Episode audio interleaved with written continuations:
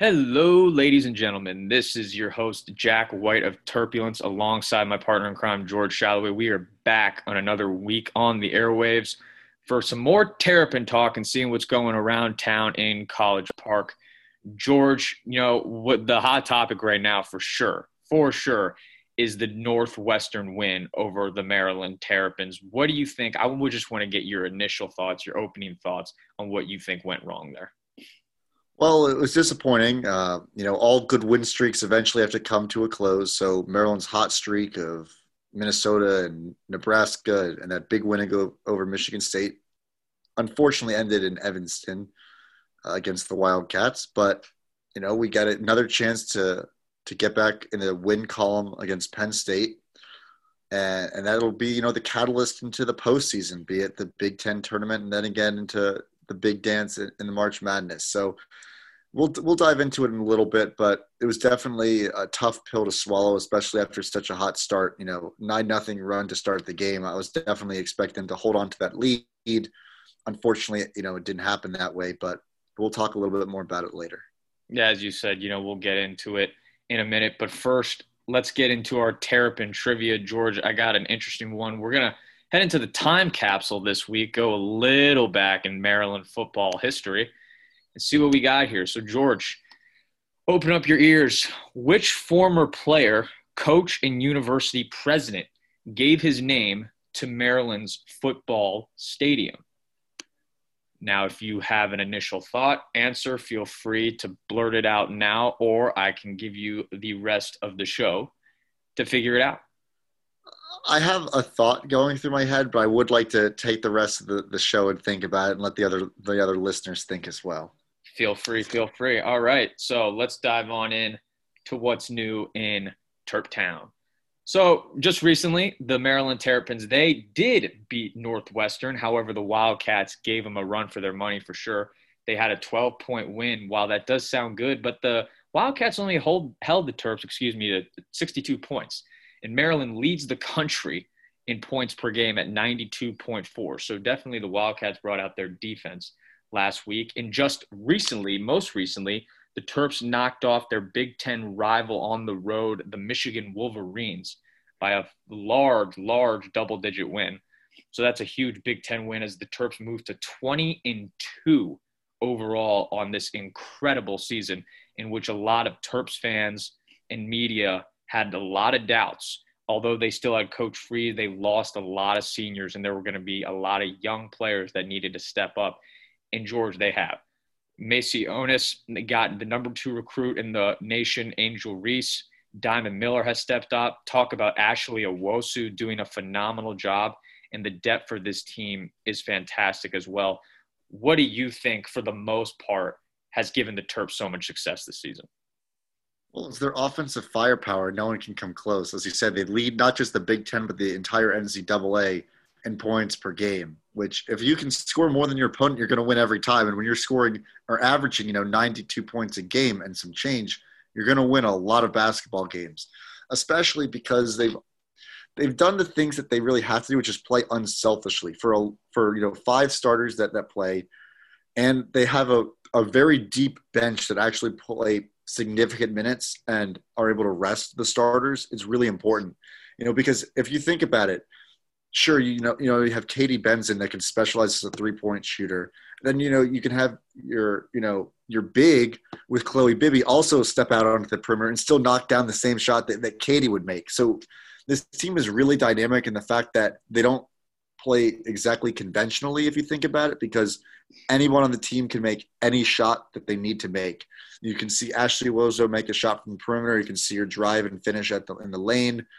Uh, you can see you know Mimi Collins pull up for her mid-range game, and at the same time she can also finish and make and one plays. When you have Angel Reese who's coming back from her ankle injury and the foot that you know happened really early on in the season, we haven't really able to, to see her full potential yet because it's still so early and she's just becoming to you know play meaningful minutes again in Big Ten conference play. So this team has a lot that they still can live up to. I still think that if they, you know, if they beat Penn State uh, uh, tomorrow, they'll be able to then win the Big Ten regular season outright. They've already solidified the number one seed in the Big Ten tournament.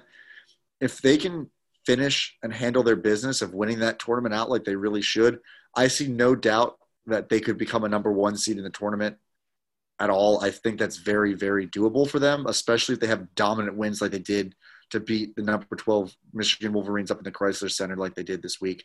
If they can do that in the tournament on national television and let the, you know, the seeding committee see them play the way that they can play, it'll be tough for them to put them as a two seed when they are very capable of being a one seed. And earlier you mentioned Katie Benzan. She just adds, you know, a cherry on top of the cake. The national leader in uh, three-point field goal percentage at 594 uh, for the Maryland Terrapins. Not to mention, you also have that balance and leadership ability in Chloe Bibby, graduate transfer from Mississippi State, who has appeared in a Final Four before. So hint, hint. Let's see if Maryland can get back to that place this year and want to give a shout out definitely to Coach Brenda Frese, who has been nominated as one of this year's Naismith Coach of the Year awards. So, Coach Frese actually, she does obviously have incredible accolades throughout her entire coaching career for the Maryland Terrapins.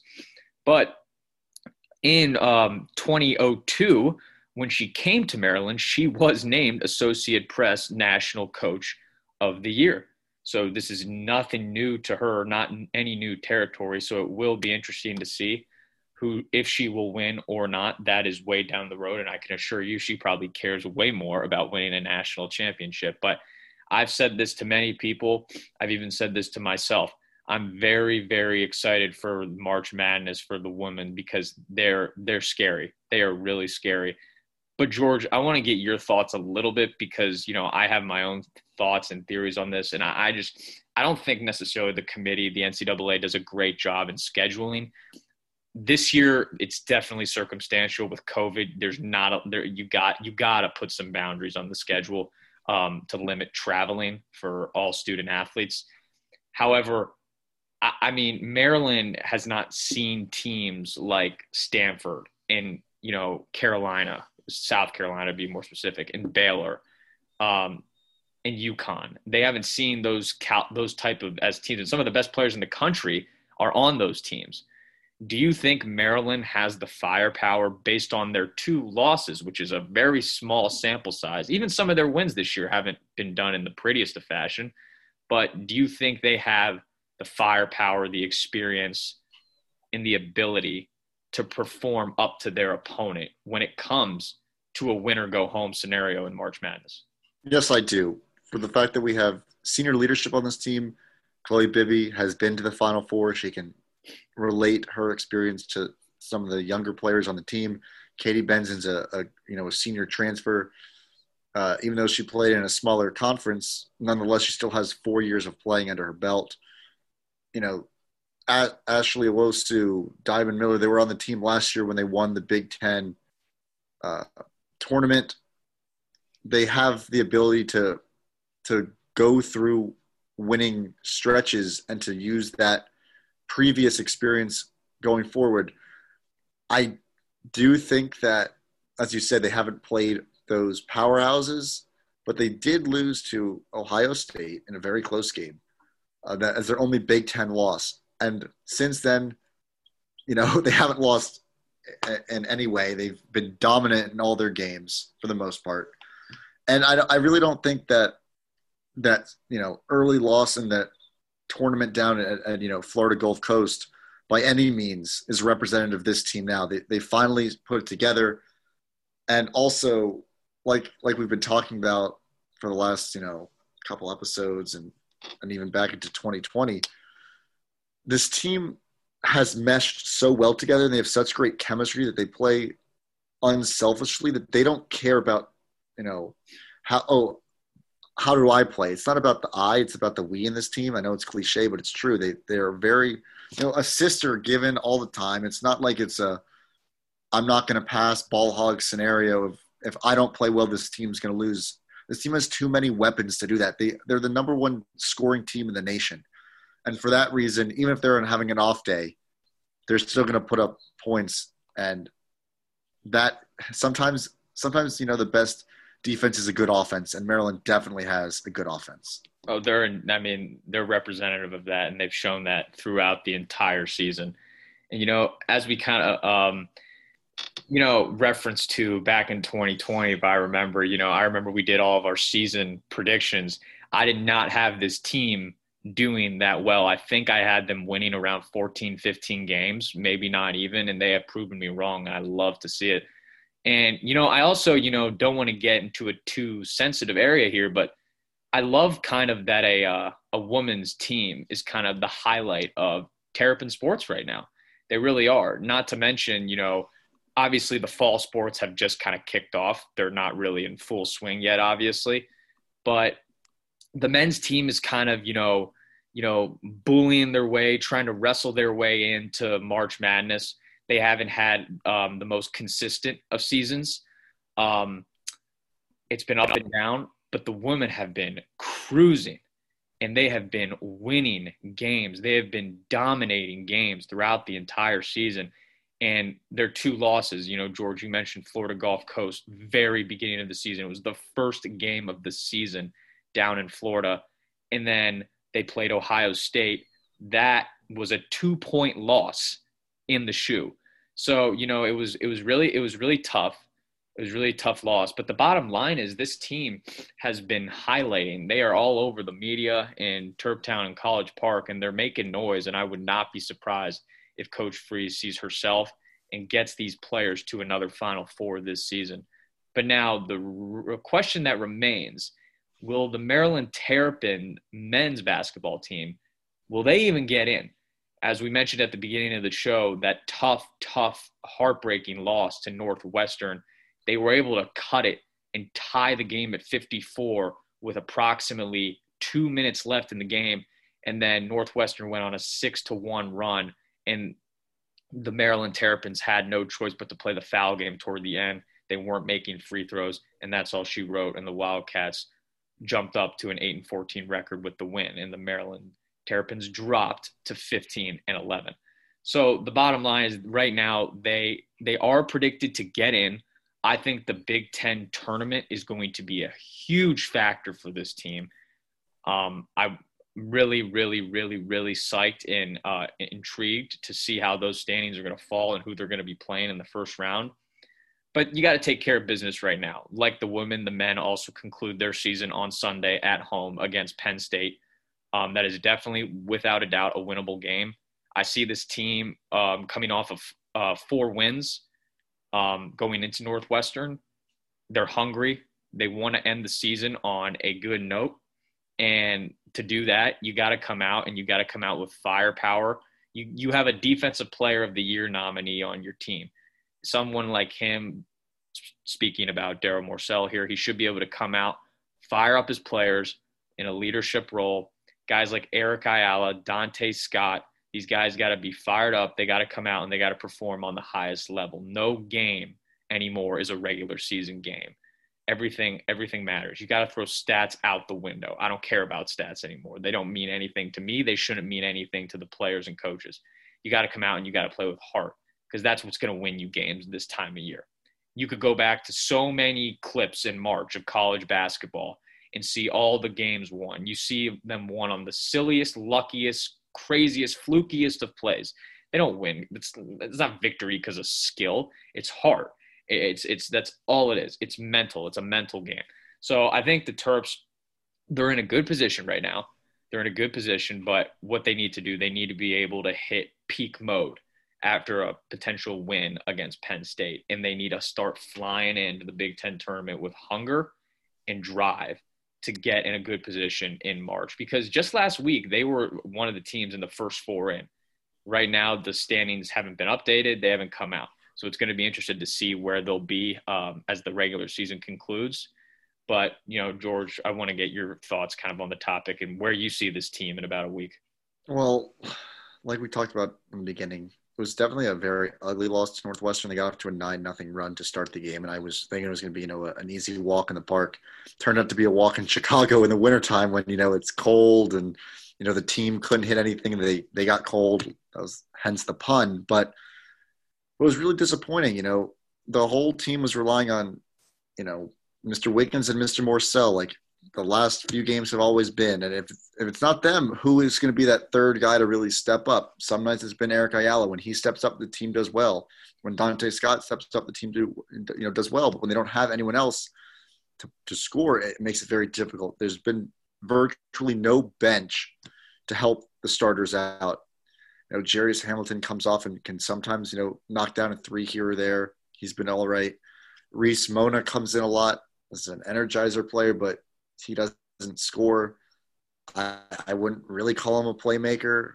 No, the bench, hard, I mean, the bench but needs to he doesn't do much. It needs to be better. If Maryland wants to be a consistent, nationally ranked team in one of the toughest conferences, probably referring to this year specifically, the toughest conference in college basketball, one of the most competitive conferences, you, you got to have depth. You got to have guys that can come off the bench and score and play at a high level.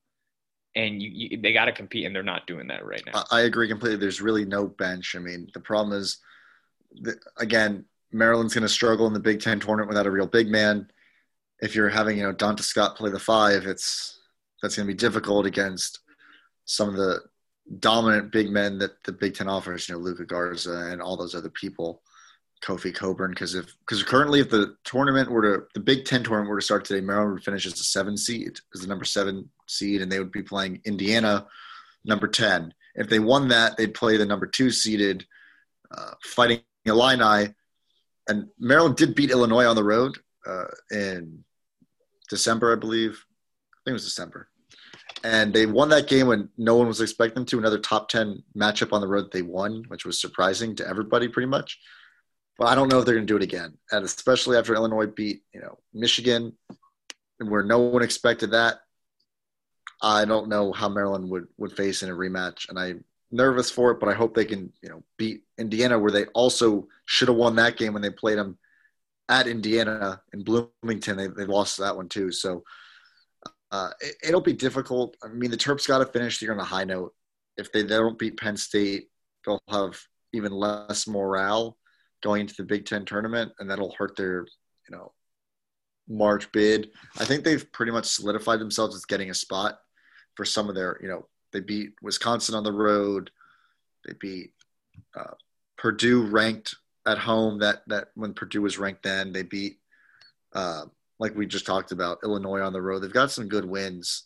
They beat a, a Michigan State team out. They beat them at the gym after Michigan State, you know, beat Ohio State. So so they got some. some yeah, I mean that's what does quality wins. edge. They have some quality strength of schedule type of wins. You know, they were able to beat Illinois, as you mentioned. They were able to beat number six ranked at the time Wisconsin uh, up north, and you know they they've beaten some other quality teams as well. It's just going to be interesting to see. You know, where will they be positioned?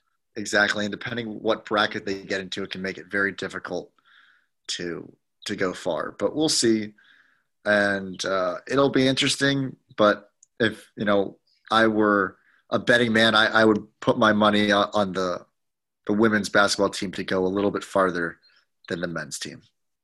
I, I I would definitely I would definitely agree with that. I think uh, the women will probably be going a little deeper into April uh, in a Final Four, potentially a national championship. But you know, basketball kind of has me, you know, thinking about the cold. But it's March now, and it's time to take it outside to the diamond. And I am so pumped because today was opening day for the Maryland Terrapins down in Greenville, South Carolina at Fluor Field as they begin a four game weekend series against their Big Ten rivals, the Michigan State Spartans.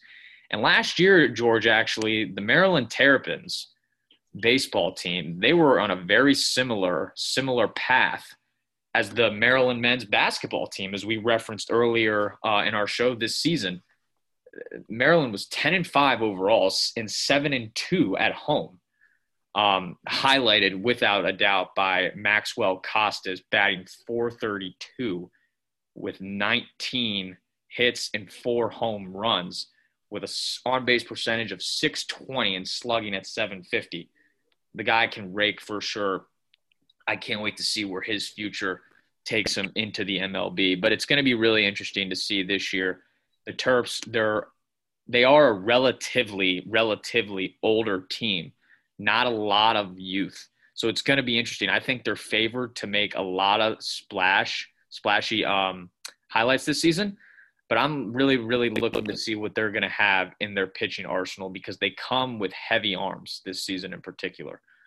I'm really, really, really excited to see um, who they got on the diamond this year, especially Sean Burke, who last year threw for a 1.99 ERA, only gave up 15 hits, which sounds crazy. He pitched a little over 21 innings and had 35 strikeouts, and opponents only hit 183 off of him.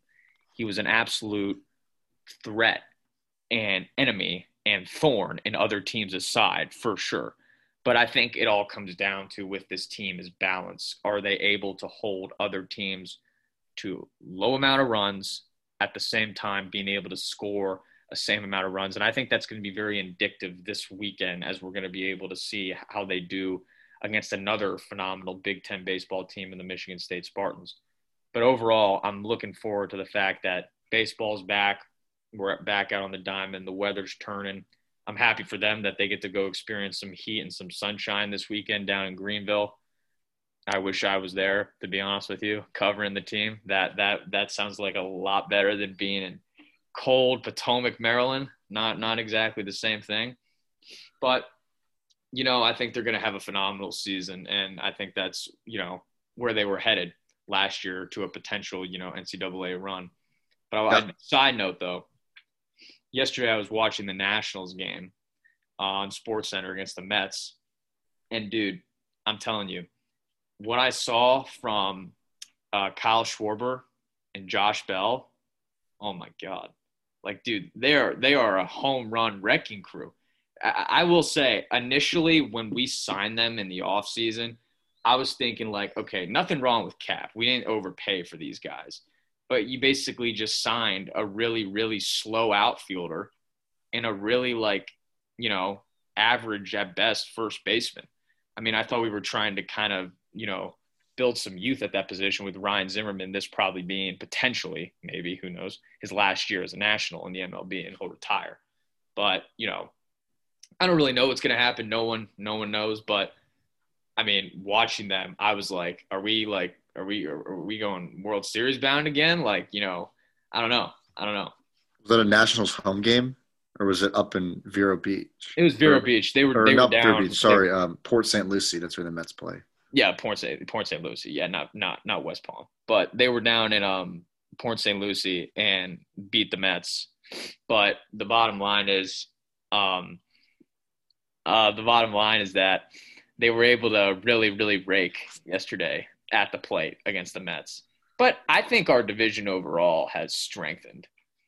It's it's gotten a lot, a lot, a lot better. Especially, I mean, for God's sake, the Braves are tend to be a thorn that we've we've kind of developed a huge rivalry with them over the years. Um, but they they've done a good job in player development as well, um, bringing some guys up. Not to mention just in free agency. I know some guys, you know, Julio Teheran, Marcell Ozuna, those guys have left. They don't have them anymore, but they brought guys just as good, if not better, in.